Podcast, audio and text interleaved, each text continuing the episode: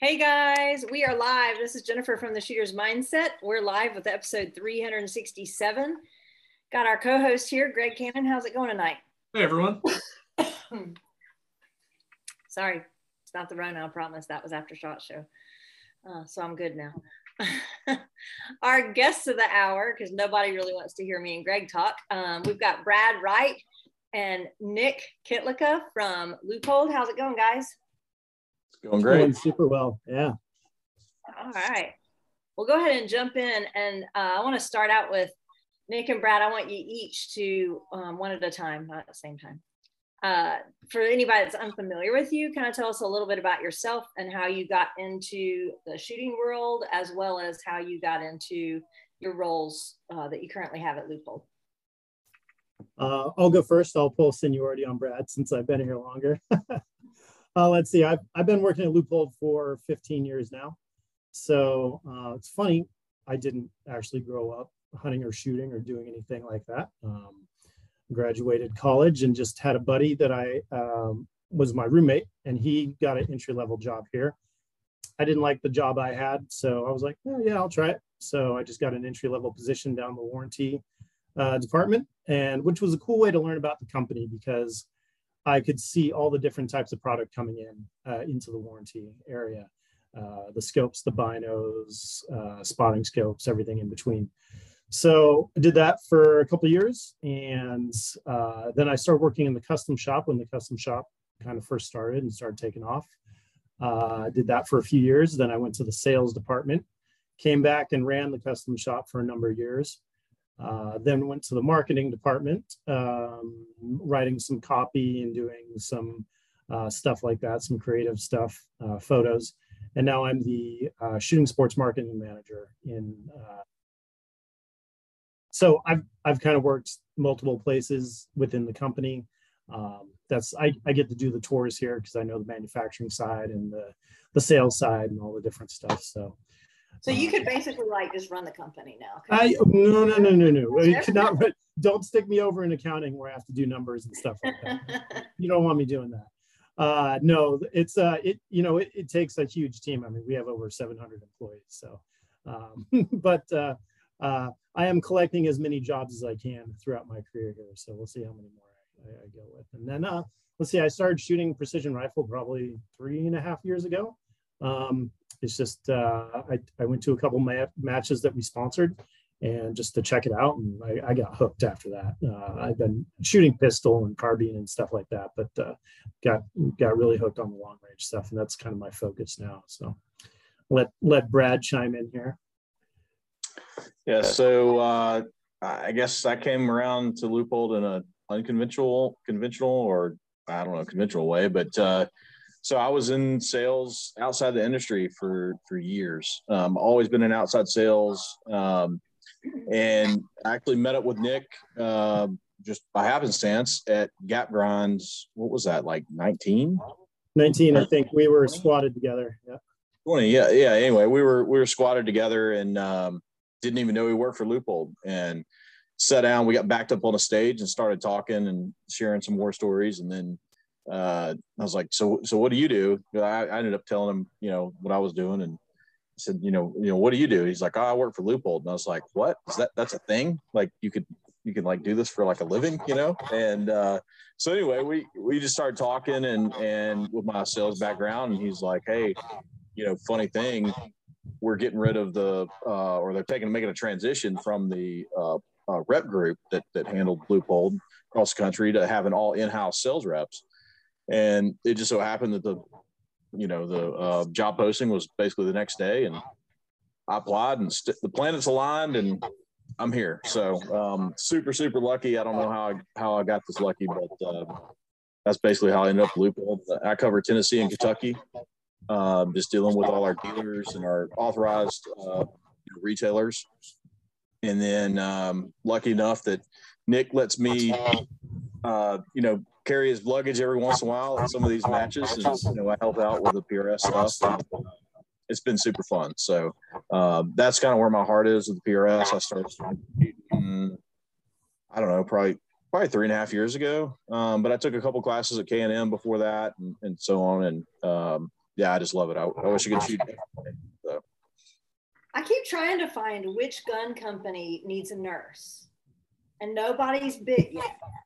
A nurse that has experience in regulatory. I mean,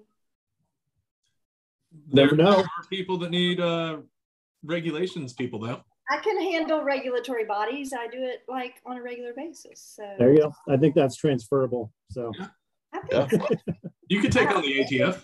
I have management under my belt, regulatory affairs. I'm a nurse, so if you die, I can save your life. I mean, I think it's useful. Nick will write you a rec. It'll be great. Yeah. Nobody's biting on it. We just got a squad together at a match, and then you're in. So apparently that's the way it works. Yeah, Nick just became the most popular person at every match. Yeah, because that's how you get a job at Leupold. Just squad with Nick. He'll take care of you. Yeah, his inbox just blew up. They're like, he's our way in. We need to message him. Everybody. It's funny whenever a post goes up from a company that is looking for someone, like all the comments immediate. It's pretty quick. It's kind of funny. But I think it's funny, Nick, that you started working there before you started shooting, because I think we all think like, oh, they work for so-and-so, they're a shooter. And everybody in all the companies is not shooters. I think the people that are like developing, most of them are, because they want shooter input for doing it. But a lot of the people that are, you know, for working for companies don't necessarily shoot, and they get introduced to shooting through the work. I've seen a lot of vendors have at Gap Grind, they have the 419. Mm-hmm. So I think it's cool. Yeah, I mean, like I said, we got 700 people. So if you work in a sales or marketing capacity, you definitely have to be a shooter and be into it. But, you know, if you're working down an assembly or on the shop floor, or, you know, a lot of those people don't, you know, don't have a context for what they're doing. They're not into the shooting part of it. So, for me, I grew up playing every sport and was super competitive. And I skated and snowboarded. And yeah, I don't know. It just melded into what I like to do. And I'm mechanical. I like building stuff. So the first gun I got, I got a 10-22 and tore it apart, and then built it back up with custom parts because I wanted to see how it worked. And then that was just the snowball effect from there. So, yeah. That's funny. Y'all are getting all kinds of love in the comments section on the live feed on Facebook, by the way. Oh, awesome. Cool. Greg, I don't know if you want to hit any of them. There's been a bunch of. We love our Leupold family, so we appreciate it. Yeah. Yeah. I mean, that when I started shooting precision rifle 3.5 years ago, that, to me, the community was the biggest thing that stood out. Just like, the people who came to the match, and like everyone who's like super, and I take it with a grain of salt because like I'm there for Leupold, obviously, and they're probably going to be nicer to me, but I would witness people being nice to just new shooters showing up, giving them gear, being super, you know, inclusive. It's just the community is really what makes this different than other things. So yeah, that's cool. So over in the comments section, we got Swanee saying hi all, Chad saying my fam, Ashley Wink saying, hey, y'all. Swanee quoting Jen, if you die, I can save your life. Adam Lamberger said, thanks for all you do for the sport. Leupold has a stack of product on the MDT Bomber Room prize table. It was epic. Francis said, Nick and Brad, hey, dudes. Aaron Hip said, your sunglasses are all I wear now. Those were awesome. Like, I'm kind of a sunglass snob. Like, I've been wearing the same sunglasses for the last decade, and I put those things on when I tried some on, and I was like, holy, these are nice. So they are super awesome sunglasses. Kenneth James said, looking forward to running a Mark V this season. Randy said, sup, Greg. What's up, Randy? Chad says, Nick plays the drums too. You play the drums too? You do everything. Yeah, I played the drums. I played the drums in high school in some bands, and then I didn't for a while. And then when 5 years ago, I bought a set and started playing again. So, just a good way to relieve stress. And yeah, so I got a lot of other interests. Yeah, so too many hobbies. I always wanted to learn drumming because you get to beat things and no one looks at you weird for it. Yeah, it's like if you're frustrated from a day at work and come home, that's it's a good way to relieve that. So. I'm just thinking I need to learn this. There you go. You need a set for your office. Yeah, I'd get fired. I would get fired. I just have a damn it doll for that. I don't know if y'all seen those. They're cute little dolls that you can beat on the desk. Anyway. So tell us a little bit about Leupold and how they got their start and how it evolved to what it is today, because it's kind of, you know, exploded and is now everywhere. So yeah, it we started in 1907. I don't know, what is that, 15, 16 years, something like that. Can't do math off the top of my head, but we've been around quite a while. We actually started off doing surveying equipment. If you go and look at an old transit, surveying transit, it's actually a lot like a scope. It has a reticle in it and it focuses, and you know, that's how they would plot out the lands back then. So we did that for a number of years, and we were the first ones on the West Coast to manufacture transits. And you know, when there was a lot of building and industry starting up on, you know, the West Coast in the early 1900s, so that was super successful. We did a number of other things too, like other instruments. One of the coolest ones we did was a water level measurement instrument. So back in the day, you would have to send someone out to the reservoir, you know, to check the water levels, right? We developed this system where you can monitor it over the telegraph wires.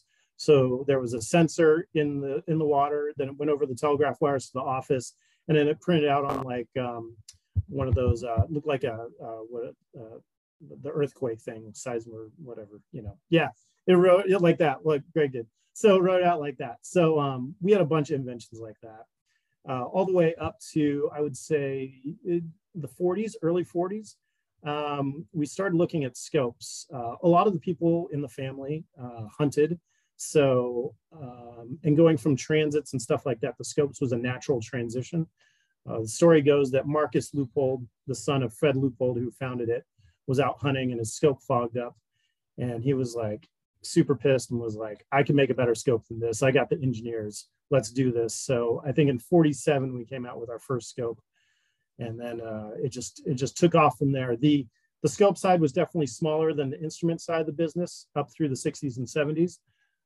But then, you know, the scope just started to dominate. We sold off the instrument side of the business, and obviously Leupold Optics, as you know today, that's all we do. So yeah, it's a cool history, and we're still family owned, 5th generation.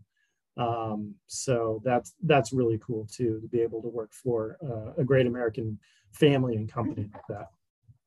And we still have family that works for the company, like actually works in the company. So we got 2 direct descendants of Marcus Leupold. So yeah, they're actively involved. We have a family council that still conducts, you know, quarterly, you know, business reviews and stuff like that.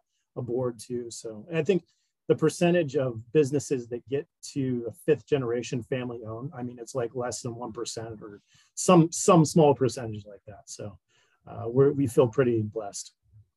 That is crazy. Yeah. So in the history of our entire show, and this is episode 367, that is like the best, where did your company come from answer we've ever had. Well, now you're just being sweet. You're trying to. That is pretty neat history. I love, my daughter's a historic preservation major, and she loves history and how we became, you know, what we are as a people, and what, you know, how things evolve and buildings and objects. But I always think it's very cool to look back at the old companies and how they evolved. And so y'all have kind of evolved with the needs of, you know, what is out there. So it's kind of neat. Yeah, it's really neat, and it's awesome to work for a company that is an American manufacturer too, and has always been an American manufacturer. So that's a really special thing. Like when you can take pride in the, you know, thing that came out of the factory downstairs, it's super cool. Mm-hmm. My very favorite thing that y'all have ever done, and really that anybody has ever done, is when y'all chopped a scope in half and had it at the match, and we could go over and pick it up. Because I think we all look at scopes and we're like, oh, cool, it has good glass. And we think about the glass being, you know, the front and the back, the, you know, glass that you can see and that you have to, you know, that fogs up and you have to clean. That's what, I guess maybe I'm just naive, but that's what I had always thought about. I knew there were things on the inside, but I never realized how extensive it was in there. And so they literally had a scope that they chopped it in half and had it laying there so you could pick it up and see all the different lenses that are inside, and how they, you know, slightly bend to, right? Don't they slightly bend to change the... Well, the curvature of the lenses, and they're moving closer together, further apart from the magnetation. And yeah, it's seeing all that cool stuff on the inside, because you're right, like you can take your rifle apart and you can see all the components, and rifle technology really hasn't changed that much, right? Like how they function. But the scope is this magic thing that sits on there, and you can't take it apart and see what's going on the inside. So, oh, I bet what's that? I bet you I can. Oh, well, that's true. I just bet can't you put it back together. Yeah. Yeah, you'd have to send it back into the repair shop. Yeah, I just get a box full of parts with a sorry note in it from Greg. Told you I could take it apart. Yeah, called you bluff. No, but I love taking that cutaway out, because yeah, it just blows people's minds how complicated it is in there. So I'm definitely a show me how it works kind of person. So yeah, one of the cool things about that cutaway, and one of the reasons I take it to every match, that so if I'm at a match and you want to see it and I don't have it out, come ask me, because I'll be happy to show it. But it's all the fine little details. And Nick, if you want to talk about like the even the threading on some of the like castle nuts, holding the lenses in, and like some of the extent that we go to produce that, you know, a Mark V or a VX6 or whatever, even down to the Freedom, on how we go into making each individual component to make it that lightweight and that rugged. There's a lot to it. So yeah, it's cool to see how the scopes are all threaded together. We use threads to put everything together. We don't really use adhesives or anything like that, because glue is going to fail at some point in time.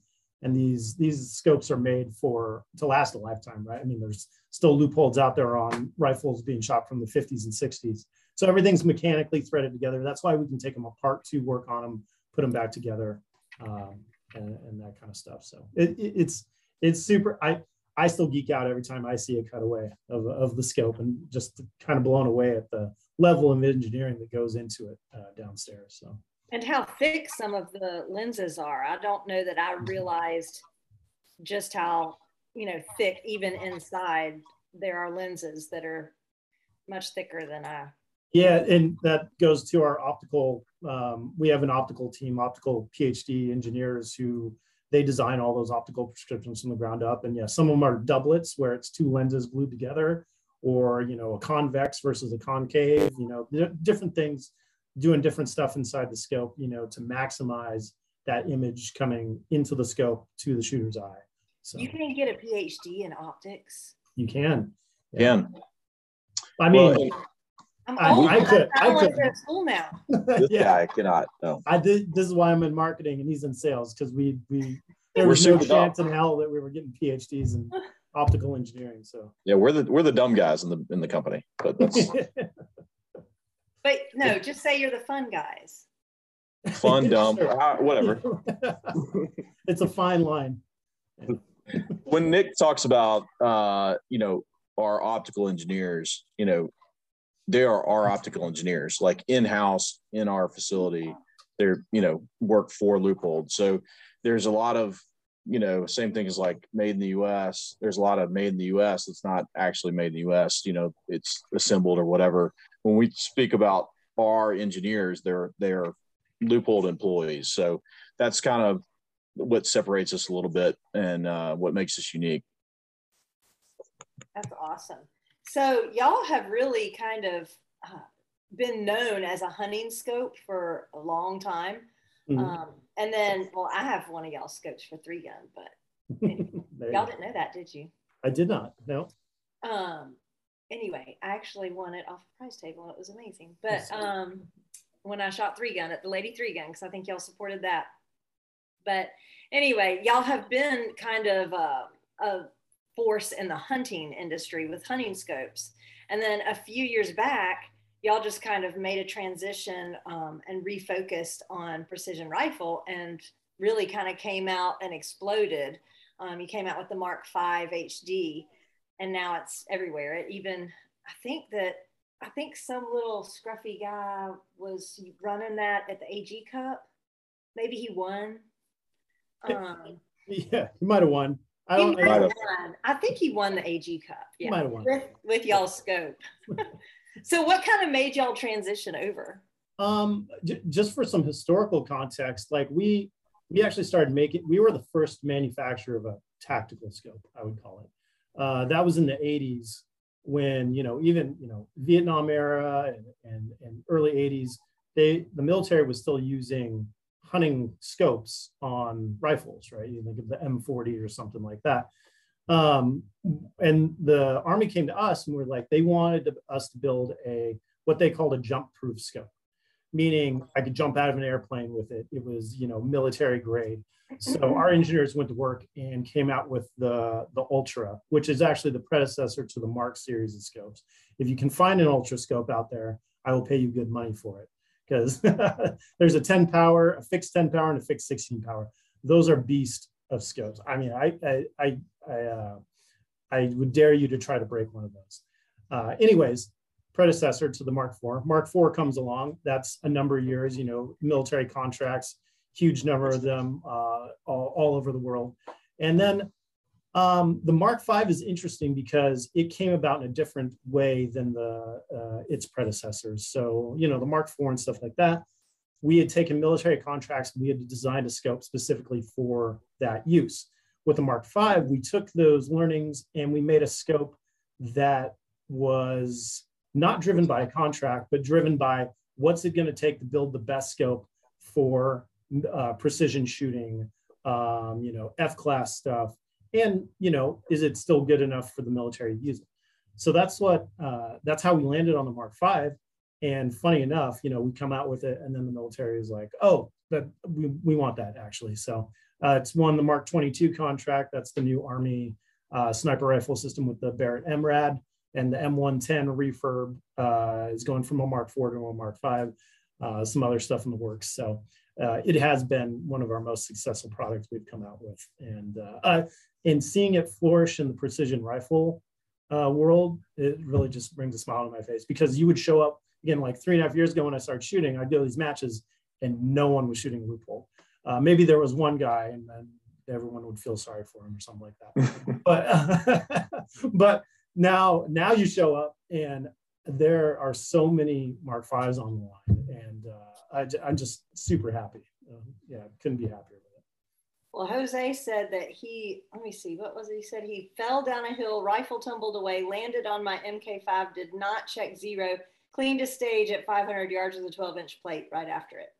And then Aaron Hip, I think, is taking it as a challenge and says that he breaks everything he touches. Well, Aaron will get to try one out pretty quick here. He's going to do a review for us, so he can beat it up and see if he can get it to break. So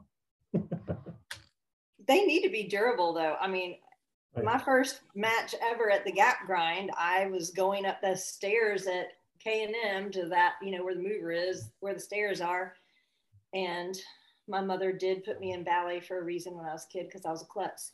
And I fell and the gun went between the steps. I don't know how I did not break my scope in half, but yeah. Yeah, they have to be able to be abused, right? You don't want to you don't want to have to baby your gear, right? You don't want to have to be like, oh, I got to be real careful. I don't want this to, that's the last thing you want to worry about. You want to actually have to think about shooting the stage and everything, downrange. So yeah. That's awesome. Chad didn't like that I said scruffy. I didn't say short. And I was joking, obviously, because Chad Heckler came in and rocked it at the AG Cup. Can't talk about him too much, because what was it that he wants to be called? Was he the champ now? AG Cup champ. I think we just call him the champ. We're not supposed to say Chad Heckler. We have to say AG Cup champ. Mm-hmm, mm-hmm. Yep. With the Leupold. We should have had him. Brad and I were talking when we were at SHOT Show. We were like, we should have him in the booth signing autographs. We're wearing the belt. With the belt, yes. Just the belt. We've totally done it. We will next year. A little bit more than that. All the work. That was awesome. Were you about to say something, Greg? I was just going to read Missy's comment. She said, thanks to you guys for your support and commitment to our sport, and specifically your additional contributions to support the Tanner Boy Home Sportsmanship Award at the Barrel Maker Classic. It means so much to Ken and her. And it went away. Yeah. I mean, like Tanner, that was a super awesome deal. Tanner was a super awesome dude. Got to shoot with him. Such a tragic loss to the community, and you know, we were honored to do that, and that's always be a special place in our heart for that. And I'm not Nick, but I'll say we'll be supporting that again this year. So don't worry about that. But you can put those words in my mouth. That's fine. Yep. No, we would definitely support that again. The Wheelers are some of the best people that you'll ever meet. So yeah, absolutely. Yep. They are. Somebody asked a question about the difference in the two scopes, and now the comment scrolled. Yeah, the question was difference between a Mark V and a VX5, I believe, if I got that right. You don't take that one, Brad? Yeah, I mean, so basically the big difference is the Mark V is a front focal plane scope, and the VX5 is a rear focal plane scope. You know, there's a few different feature sets. You know, turrets are different. You know, you get a little bit more elevation travel out of the Mark V. It's also made to do a different task. You know, the VX5 is hunting related or hunting focused, if you will. So you know, you're not looking at. I mean, while you can shoot that far, you're not looking at making 1,200, 1,400 yard shots all the way down to 100. So you're not needing 35 mils of elevation travel necessarily. So it's just a different focus. But the main difference is it's front focal versus rear focal. That's, I guess, the short story. And different reticle options too. Yeah, your breakdown, the easy breakdown, if it has a gold ring, it's going to be optimized for hunting. If it's got a black ring, it's going to be optimized for shooting. So that's kind of how the line breaks out there. That's awesome. Greg? I thought you were muted. No, I wasn't sure if it was my turn or not. Sorry. Lots of lives coming in trying to go through those. So is what you guys learned from the precision rifle shooters kind of transferring over to help you guys with the other scopes that you're making, whether it's hunting scopes or military scopes, something like that? Yeah, I mean, that's one of the things I love is going to the matches and talking to all the shooters. And you know, when I go, I shoot too, because I want to squad with some people and hang out for 2 days and listen to them, you know, what's working, what's not working. And that's part of my job here at Leupold is to take that information and feed it back to the product line managers so that we can start, you know, we can make educated decisions when we're looking at features and new products and stuff like that. And then utilizing our pro team also. So they're a great resource for the product team as well. You know, it was a small thing that we came out with this year, but like the speed dial, which Brad was initiated with some of the other team members, is just, you know, it's a Mark V elevation dial with big numbers on it. And that's just, it's something shooters were asking for. They're like, one, I want to be able to dial quick. But two, you know, as you get older, your eyes, you know, have a harder time reading that smaller print on the dial. And some of the older shooters were like, this is awesome because I don't have to run that stupid magnifier in front of the turret anymore. And I can see it. So just coming up with little tweaks like that, little solutions. And yeah, it's getting feedback. I always love getting feedback. I like hearing what we're doing wrong, right? Because that way we can fix, you know, fix things and make things better. So, yeah. And I think the other thing too that's driven from the precision rifle world into the hunting world is, you know, front focal scopes for hunting. You know, historically, Leupold's been a complete second focal, you know, scope for hunting for the most part. And, you know, you're seeing more of that transition. And so, you know, that 3.6 to 18 You know, you're seeing more and more of that going on in the hunting world. You know, the NRL Hunter, it's doing really well there too. So that's another thing, you know, we're looking at. Mm-hmm.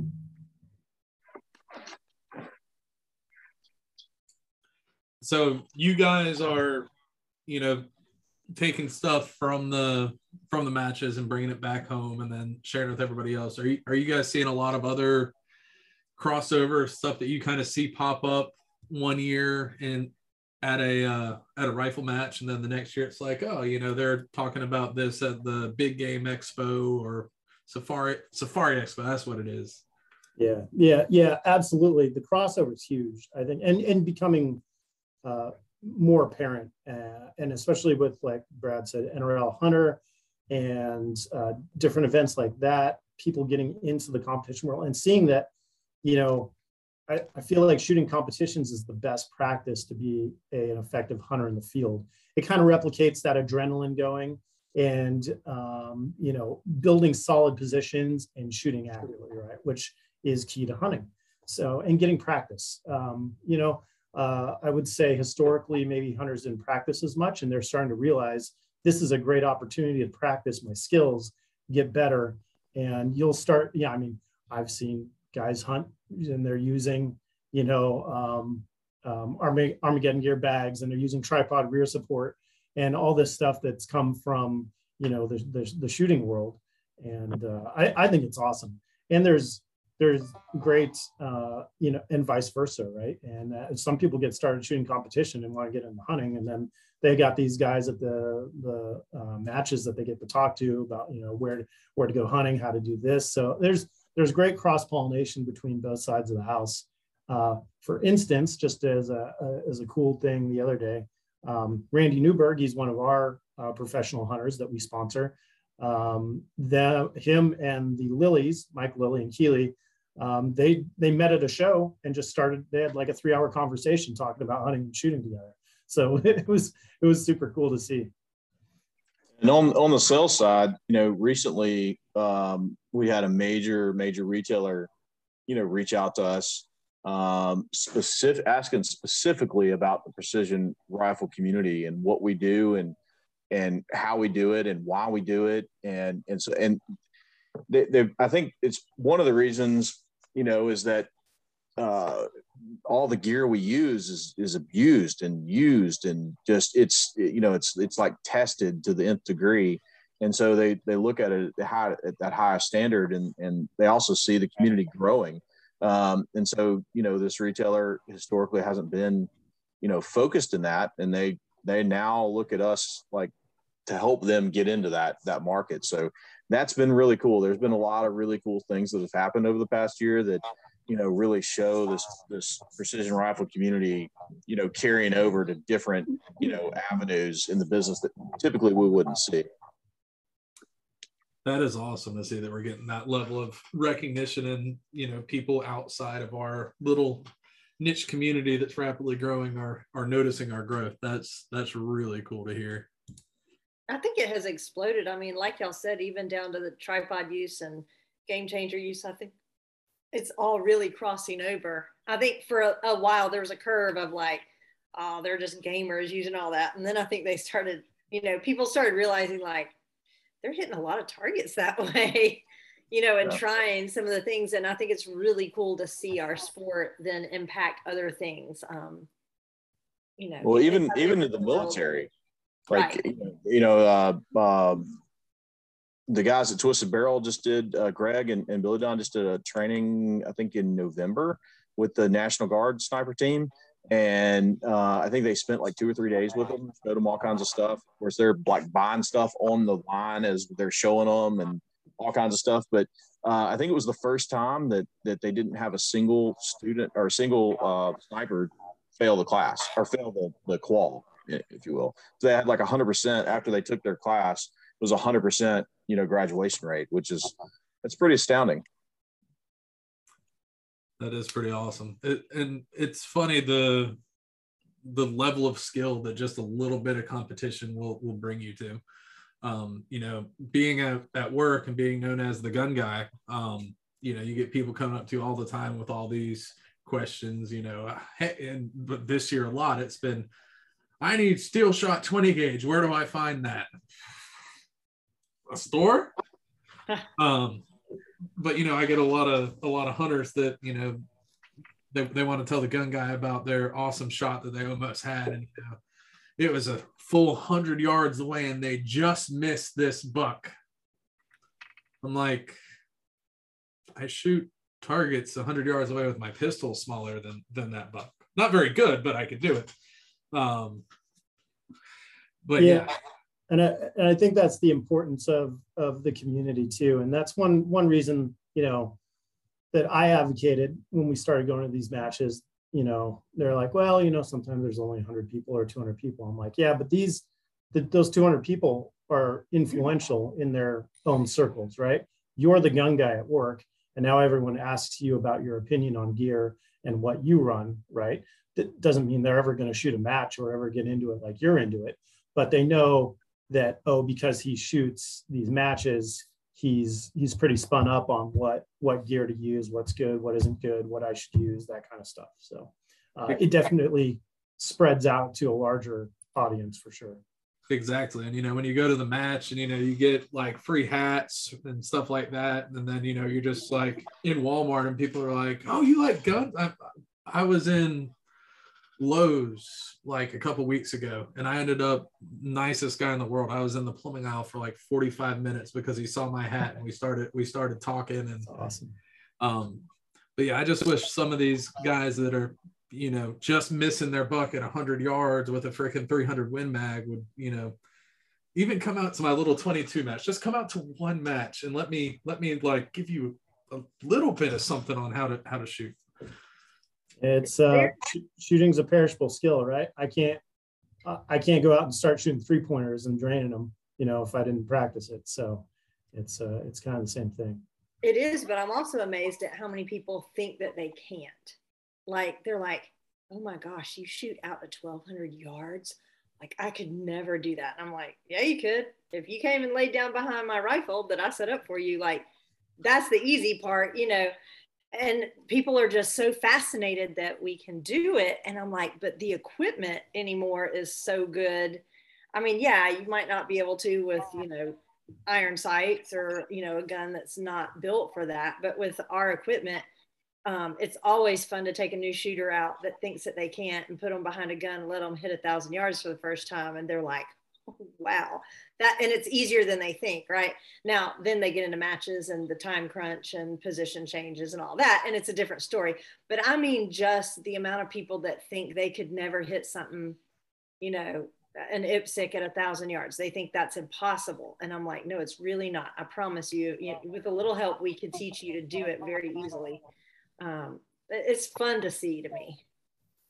Oh, it's a lot of fun. Yeah, it's fun to see new shooters light up when they hit something like that. So that's one of the best things. Yep. So that kind of brings me into the next question I was going to ask, and I ask pretty much everybody that comes on this podcast this question. So I'm a big 22 shooter, and you know that's kind of exploding right now with the NRL 22, PRS rimfire, and all these other things. Are you guys looking into that market? And, you know, do you think we might see something that's all of a sudden going to show up on the top of rimfire rifles like the Mark V is on centerfire rifles? We don't have anything coming in the semi-near future, so I don't want to promise anything, but we do talk about it a lot. The Mark V actually works really, really well for rimfire. I know one of the drags on it is on the parallax, the side focus. 75 is the lowest, and you know most competitors want to be able to get down to 25 or so. The Mark V does have over travel on it. You can actually parallax down to about 40 yards.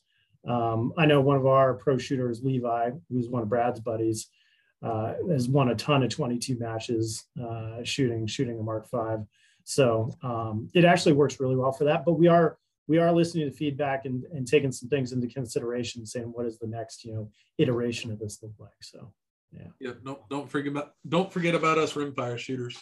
No, the rimfire is awesome because I mean that's how a lot of kids get involved in shooting and families, and it's kind of a lower pressure, you know, and lower barrier to entry sometimes than the center fire stuff, and it's more prevalent, right? Because you don't need 1,000 yards, 1,200 yards. You know, you can have 250, 200 yards and make a difficult course of fire. So, and it's big internationally. I mean, it's also a thing, you know, talking with some of our international partners, you know, about that it's taken off, you know. It's definitely something that that we continue to look at, you know. But like to his point, you know, you can slap a Mark V on there and be just fine. Levi certainly doesn't have a problem with it. Boy can shoot. That boy can shoot. Prentice just commented and he said that they have 5 Mark V's on their loaners at their rimfire match, and that's one of my favorite things about it. Like, I love, you know, being able to invite people to come shoot. When I was shooting pistol, I literally, you know, I had plenty of pistols and I put together a bunch of extra belt stuff, and it's like, here's what you need to come shoot a pistol match. Yeah. You know, for a center fire match where your barrel's going to last 1,000 rounds or 2,000 rounds, like, it's a little bit, you got to think about that before you say, here, take this and go shoot. But with rimfire, I have 3.5, almost 4 complete rimfire setups. And, you know, when I run my match, I advertise, you know, free loaner rifles, you know, either give me a couple bucks for ammo or bring your own. And, you know, I can say, here's a gun, here's your dope card. If you don't know what that is, okay, let me explain it to you, but, you know, all ready to go. That's awesome. Yeah. You and Prentice does a great job of that too, and gets a lot of new shooters into the sport that way. So that's a huge asset to the community. Yeah, he said, I think 22 blew up this past year too, with all the ammo shortages, and I mean, it was just easier to go shoot 22. You know, barrel life is better. You know, you didn't have to try and find powder; you just had to find some 22 ammo. So I think it really blew up, and a lot of people tried it that had not. They were like, eh, and then they couldn't get components, so they were like, well, all right, I'll go shoot this match. And then they were like, that was really fun. So I think it's going to continue to just bloom and grow. Agreed. Yeah. So this is the point. Oh, go ahead. Oh, we're at about the midpoint of the show, so I just wanted to kind of remind everybody, you know, if you're hearing me now, you're watching us live on Facebook. This is going to stay live on Facebook, or stay posted on Facebook. Probably tomorrow evening we will be posting it to all of the podcast platforms, so if you want to take us with you at some point in time, just subscribe to the Shooter's Mindset on pretty much anybody that has podcasts. We're on there, and eventually we will all end up on YouTube. So if you're looking for a good place to catch some of our older 364 other episodes, check us out there. Yeah, that's a lot of episodes I get to think about. And then I'm like, I haven't been doing this long. And then I'm like, I've been doing this 7 years. It's a lot. I bet everybody's sick of hearing my mouth. So let's talk about consumer optics in general. Like, what do you think is the biggest groundbreaking change to optics in the last few years? Whether it was Leupold or someone else, I mean, it doesn't, just in general, what's the biggest improvement or a groundbreaking change that's happened in optics? Well, you're seeing a lot more electronics involved, which is, you know, some people like that, some people don't. But from a, you know, technology standpoint, that's one thing that's really been cool to watch within the industry. I would say the level of optical design inside the scopes, and, you know, specifically for us, I mean, just you take a scope from even 10 years ago versus today and look at the difference, you know, how it performs optically out in the world. And it's crazy the amount of performance that we've been able to squeeze out of that. And there's some other cool technologies too on the horizon in the lens realm that I can't talk about, but there's some cool stuff coming that's going to optimize it even more. So, optics, I feel, has been one of those things that is really, I would say, in the last decade, taken off, especially, you know, adjustment styles and reticle styles too. You know, you look at reticles from 10 years ago versus now. You know, you go from a mil dot to now we're shooting, you know, these super precise little reticles like the PR2, and it's cool to see that evolution for sure. So what do you think, like, the next big ground changing or groundbreaking idea is going to be? Brad, you got any ideas on that? Install while I think about it for a moment. Yeah, you know, I'm not the cool guy in marketing that hears all the cool stuff at corporate. So, but yeah, I mean, they're always. I mean, that's one of the cool things about coming to work for Leupold is learning about all the awesome stuff that happens in the background. I mean, we're a huge ship, and it doesn't turn on a dime. But when it does turn, like when things come out, you're like, wow, like, you know, things have really been thought through. You know, we have a team of engineers. It's all they're doing, just trying to push the envelope. And, you know, there's always amazing things in the pipeline. So I don't think Nick's ready to plop out any awesome. Well, yeah, I can't give any specifics, but I think what you will see just in general in the shooting world going forward is just more products that work in cohesion with each other. So I have an idea. What's that? I have an idea. Okay, what's that? Do I get a cut of the earnings if y'all do it? Maybe Glock wouldn't give me any. Well, they didn't end up doing my idea. I had an idea for Glock too, but they didn't bite. But for the optics, after shooting Mammoth and shooting directly into the sun at about 7 a.m. when I couldn't half see anything. You know how glasses have that stuff where you walk outside and it makes it dark? Mm. It like turns to sunglasses? Put that on the glass on the front. And then if somebody doesn't have a sunshade, when it's so bright, it'll darken it a little bit so that you don't get blinded and have the sunbeam directly boring a hole in your eyeball. Or you can just shoot a Leupold. I was going to ask if it was a Leupold scope or not. But, you know. It probably wasn't. It's not. Why? What does Leupold have that fixes that? I would, and you know, we're obviously a little biased, Brad and I, but no, I would, not at all. No, get your buddies together and take out the scopes and take them the mid-morning or take them the morning when the sun's coming up over the hill and point them into the sun and see what performs better. I guarantee. We've got some little tricks that we do, and it's not just optics, it's mechanical design within the scope that lets you control the light coming in, the glare control in there, and we do a phenomenal job at that. So I've seen some side-by-side comparisons that have kind of blown me away at how much I'm able to see even though the sun's coming straight into my eye. So yeah, I mean, that's something that we do, like glare management and same thing as low light management training.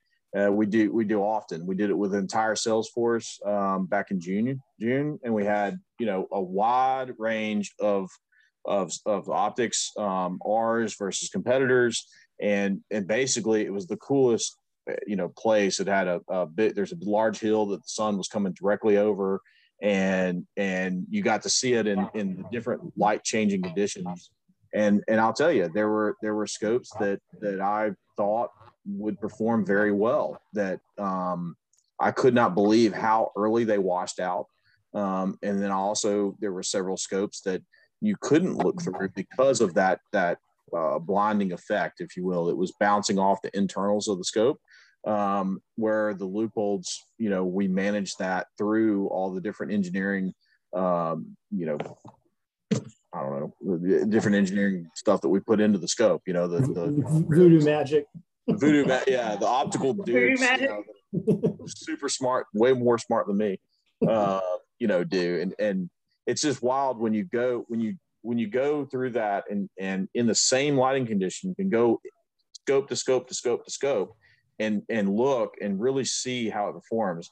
You know, when you take one scope and you look at something, and then 2 days later you take another scope and look at something, it's really hard to compare. But when you put them all together and you can literally bounce from optic to optic, it's amazing what you can do. Here's another idea. Get an adjustable lens that can sit right in front of the turret so that those of us that are going blind can adjust it to our own eyes to be able to see it and not be blurry. We fixed that too. Than others. Or you just speed dial. Yeah, it's written in like 96-point font. Yeah, I'm pretty sure the point of this, Jennifer, is that you just need to buy a Mark V. I mean, and then all issues are solved. As soon as I get three kids out of college, I might.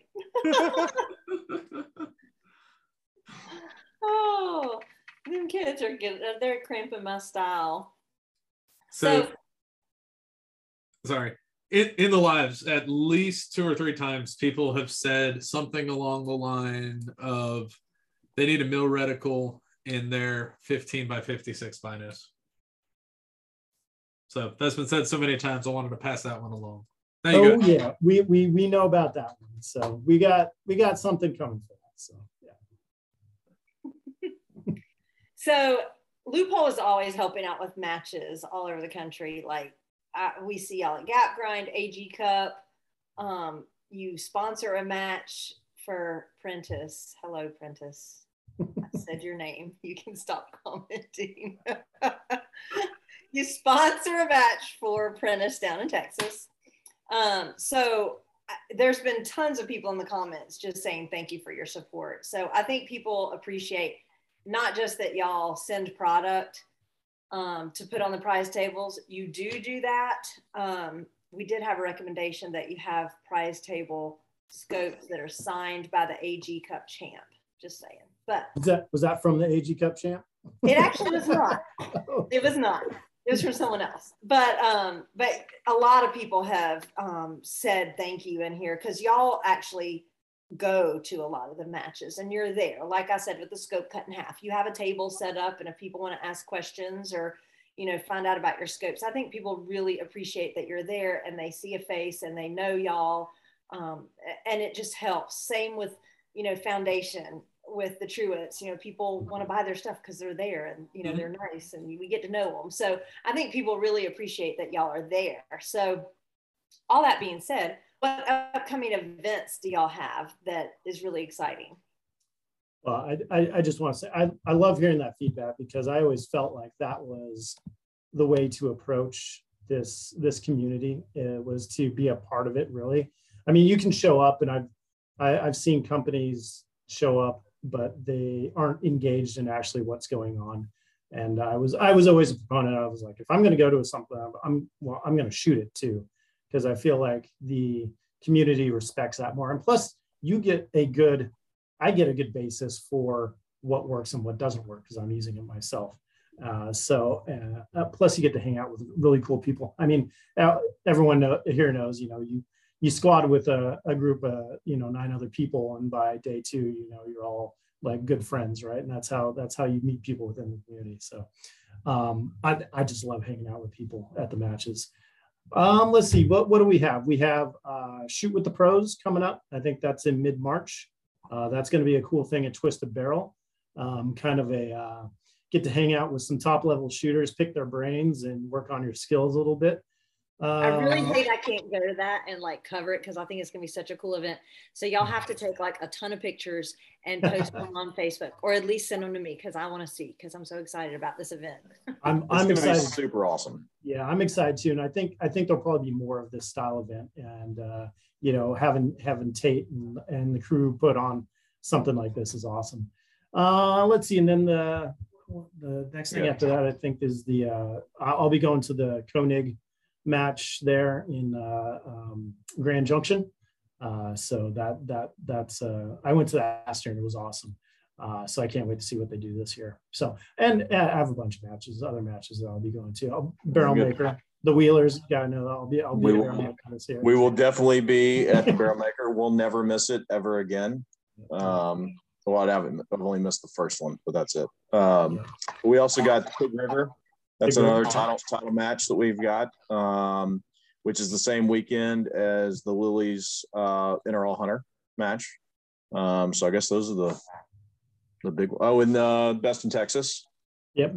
Best in Texas. Our other title match. Texas too. Yeah. So and again, shout out to Prentice and Josh Bandy there at Pig River. Those are two ranges that not only do we title sponsor the matches, but we partner with the ranges too to make them kind of like official Leupold ranges. So they're great partners within the industry. And Big River is a gorgeous range. I mean, it's a gorgeous place. Josh runs a hell of a match out there. I mean, he's so put together. Everything is like you know, it was like, don't walk on the grass until like match day, you know, like everything's like super refined. So yeah. And if y'all haven't made out to Twisted Barrel yet, man, that place is just coming along. Every time I go out, I was out there this morning getting some rifles ready, and man, those guys are like, they're working their butt off, and it's, that place is amazing, and every day it gets better and better. So there's gonna be some awesome stuff coming over there. That's awesome. I think part of y'all's success, I mean, it's awesome scopes, but I think to get into PRS, if you don't come and like get to know the people, people will be like, I mean, because it, like, not that we're cliquish, but everybody has to vet things and trust them before they'll just go buy them. They're not going to just go buy something that they don't know. And yeah. So in order to really get into this community, you have to kind of become a part of it and become trusted, right? So everybody can be like, okay, we can trust him, you know. And until then, it's kind of hard to break in. So I think that y'all being out there really is a big reason why y'all have had the success y'all had in the PRS. I think that, and then combined too with the pro team, like we have probably, I'm biased, but I think we have the best team out there, and not just racking up W's, but I'm just mean people in general. Like the shooters that we have are the type of shooters who give back to the community. They're going to take time when there's new shooters, you know, help them along. And they do us a huge service in representing the brand out at these matches when, you know, Brad and I can't be there. I know we're going to have a couple of our shooters, you know, there, and they're going to do a phenomenal job. We just keep growing the family. So I'm excited for what we're doing this year with the team for sure. Yeah, you guys do have a bunch of awesome people in your family. Clay Blackadder said, in case you guys are curious, he's gotten over the plague that you guys laced the jacket with, and he still wears it every day. It's not us. It was not our fault. It was not our fault. He's at SHOT Show, and he blames me for getting him sick? Oh, come on. Of course it was, obviously. Hey, I got sick too when I saw y'all. Maybe it was y'all's fault for that. Well, yeah, but you didn't. We were at dinner, and he was waiting for the Uber, and it was like super cold. I mean, it's the desert at night, and I had an extra jacket. Yeah. Right, I had an extra jacket, so I gave him my jacket. So that's where that came from. So he blames his Rona plague on the jacket. So Nick, this is what you learn: no good deed goes unpunished. Well, I'm glad he survived. I'm glad he's feeling better. So I if it was me, Clay, I do feel bad. So yeah. So speaking of wins. Are there a lot of wins with Leupold Optics? Brad, you're the stats guy, so. Yeah, there's quite a few. There's quite a few. I'll say in the PRS, we were the most winningest optic, reticle, whatever you want to call it, in the PRS, with 16 wins last year. The next being 10. So, and then it drops off significantly from there. So, you know, I think, you know, numbers don't always speak, but that stat really speaks. It was significant. You know, a lot goes to the pro team. It's not all about the equipment, but it certainly doesn't hurt, you know? Yeah. And not to mention top fives, top tens. I mean, there was right. A huge amount of those too. And oh yeah. 16, I got that too. Yeah. 16 wins. I mean, that's domination. And it, like, a lot of how these people came on to the team is, you know, they want to try out a scope, and I'd let them try a scope with no strings attached, because as top level shooters, you don't want to run something that's not going to make you successful in the field. And I want them to be confident in the product that they're running. So, but I think that's easily reflected in the W's there. So those are some impressive stats.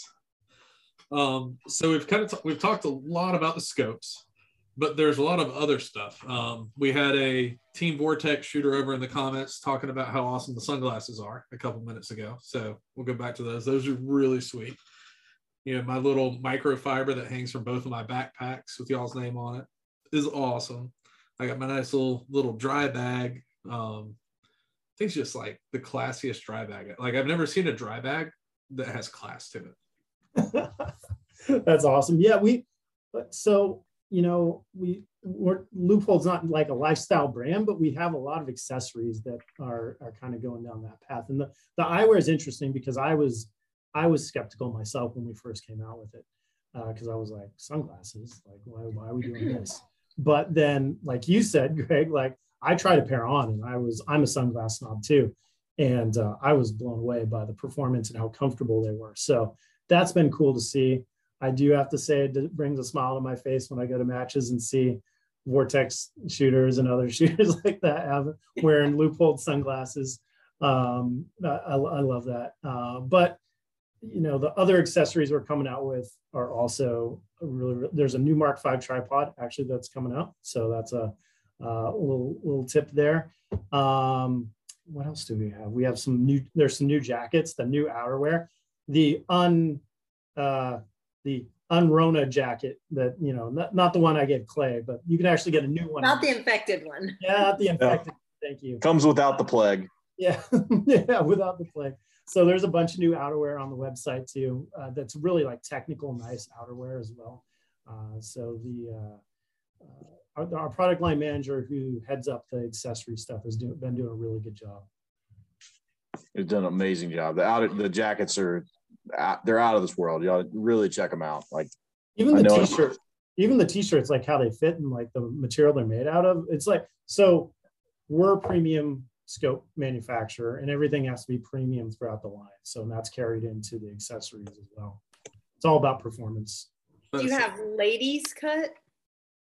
We do. We have ladies, a couple ladies cut sweatshirts, t-shirts, and then there's some more stuff that will be coming on the site in the semi-near future. So. Yeah. So many times, like I go to the prize table and, you know, when I get to the end and there's like stickers and t-shirts left and all the t-shirts are extra large. And I'm like, I know I gained weight, but can we have some girl sizes on there, please? Yeah, we did not forget about the ladies. We have ladies apparel too. So, yeah. Kent Rush wants to know if the outerwear comes in big boy sizes. If the what comes in big boy sizes? Outerwear, the jackets. Oh, I mean... Yeah, yeah. Kent's a big dude. 3XL. Yeah, I think there's 3XLs on there. So yeah, there are. Yeah. So backing up to the Mark V for a second and wins and everything. Ken Wheeler said there's something really important that you guys forgot about it. Oh damn. That it fits perfectly into the production class threshold. That's true, Mr. Production Class there. So, yeah. Big W, the big W this past weekend. Got a W this weekend at MDT. Yeah, Bomber Run, yeah. Shooting a Mark V. So, yeah, it does. It meets the production class. I mean, and let's just not talk about production class. I mean, like when we talk about getting into a premium level scope, being able to get a Mark V 5-25 with a PR2 for $2,000, it's actually like the best deal value out there as well, I would say, in the premium scope world. So, but yes, does qualify for production as well. So Jose wants to know if the Tan Mark V will be available to the general public. No plans to make it public right now. Can't say yay or nay in the future, but I do not control that decision. I would, you know, we'll see. So yeah, I want one. I'm trying to sneak one away and have them stick a PR2 in it, but they haven't done it for me yet. So, me too. No. So yeah, those ones are military only at the moment. We'll see. We'll see what happens. I'm sure you guys can figure out a way to get like a limited. Be like, oh come on, 100 of them, 100 of them. Just paint it. Yeah. We don't do limited. Yeah. Yeah. Warranty parts are real fun with that. Yeah, when they got contracts to fill and then they're like, well, Nick wants one. They're like, oh, too bad. No one cares. Yeah. Hey, I like these ladies things. I like the performance hoodie. I'm sorry, I'm shopping, y'all. Oh, she's shopping. putting her list together. Yeah. I was like, hey, look at this. Every time I see Brad now, I tell him I'm going to steal one of his shirts. Well, nice. That's cool. We have a trade-in program. I told you all about it. Right, you give me and I give you. I give you a hat, you give me a shirt.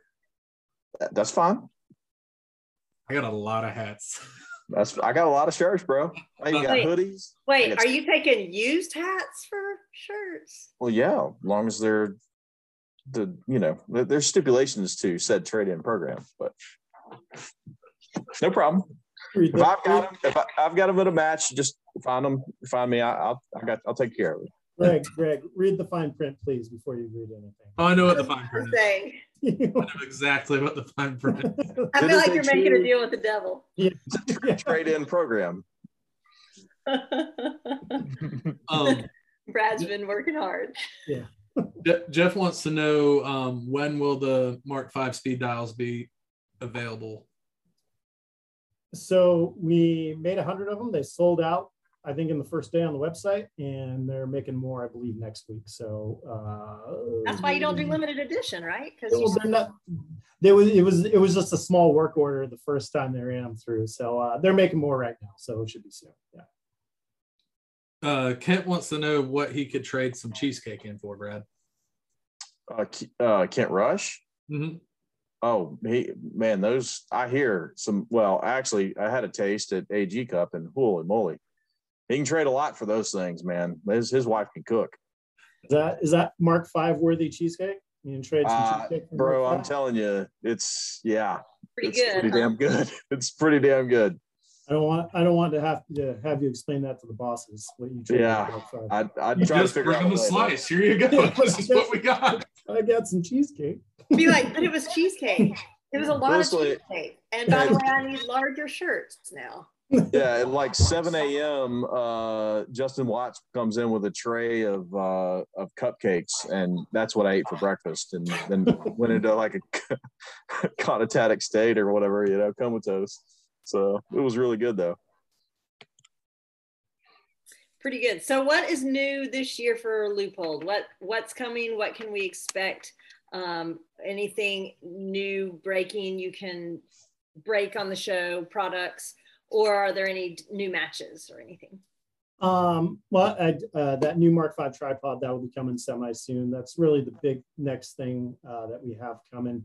There will be a lot of new stuff starting January next year. So like the SHOT Show reveal and stuff like that. There's going to be some cool stuff next year for sure.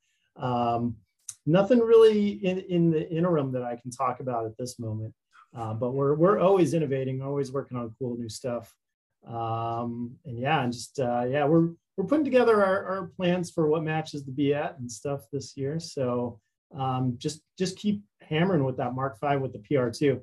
It's there's some little tweaks that we've gotten some feedback about how to change that scope, but it's like 99% there. I mean that and it does everything that I think the precision rifle world needs it to do. So yeah. I don't know, Brad. Anything else? No, I mean you're the one that can talk about that. I'm just the sales guy. Just the grunt. Well, when you're ready to leak something, you can always call up your friends on the Shears Mindset and leak it here. Well, for sure. Yeah, I really like my job. Like I just can't screw this up. Okay, so that's I'm biting my tongue off right now. But we always have awesome stuff in the pipeline. Our guys work super, super hard. An amazing team. So that's what I'm saying though. When it's time to release it, just phone a friend. Yep. I was over today in the engineering department. I like to walk around because they have SolidWorks up on their screens and they have different, models and stuff. I was like, oh, what's that? Oh, what's that? So there's some cool stuff. Oh, you guys get teased the good cat. I'm jealous. I miss all that. Oh, yeah. Come and tour your engineering department and be like, oh, I'll sign an NDA. I'm just curious now. Oh, that actually one thing I'm working on, just kind of, that does pertain to the engineering and the pro team and stuff. We are going to have kind of a expert feedback. So getting the pro team involved in the product kind of making themselves. So kind of tightening that loop between the pro shooters and the product team. So that's one thing I'm doing right now. So, and you'll see stuff, down the road that it's going to help product along. Right. So I think taking those insights that our pro shooters have is super important and getting them face to face with those product line managers. So yeah.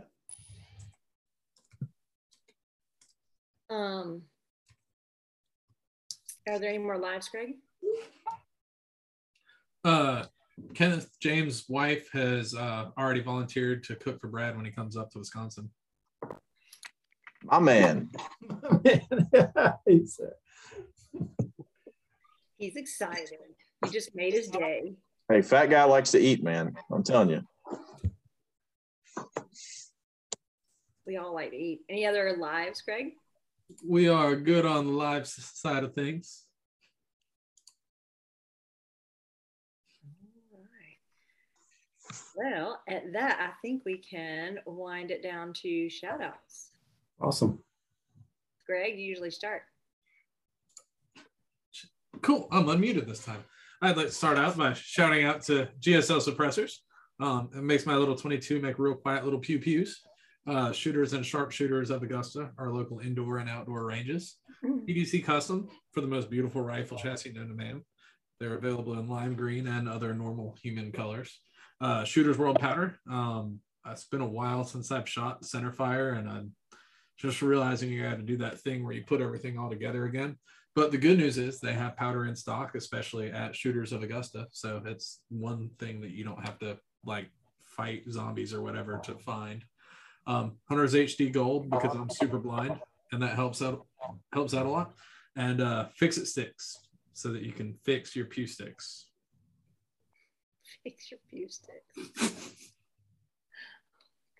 I'm gonna make you their spokesman for that. Such a good catchy thing. We'll go with Brad next. Do you have any shout outs, Brad? And the only shout outs I got is the community.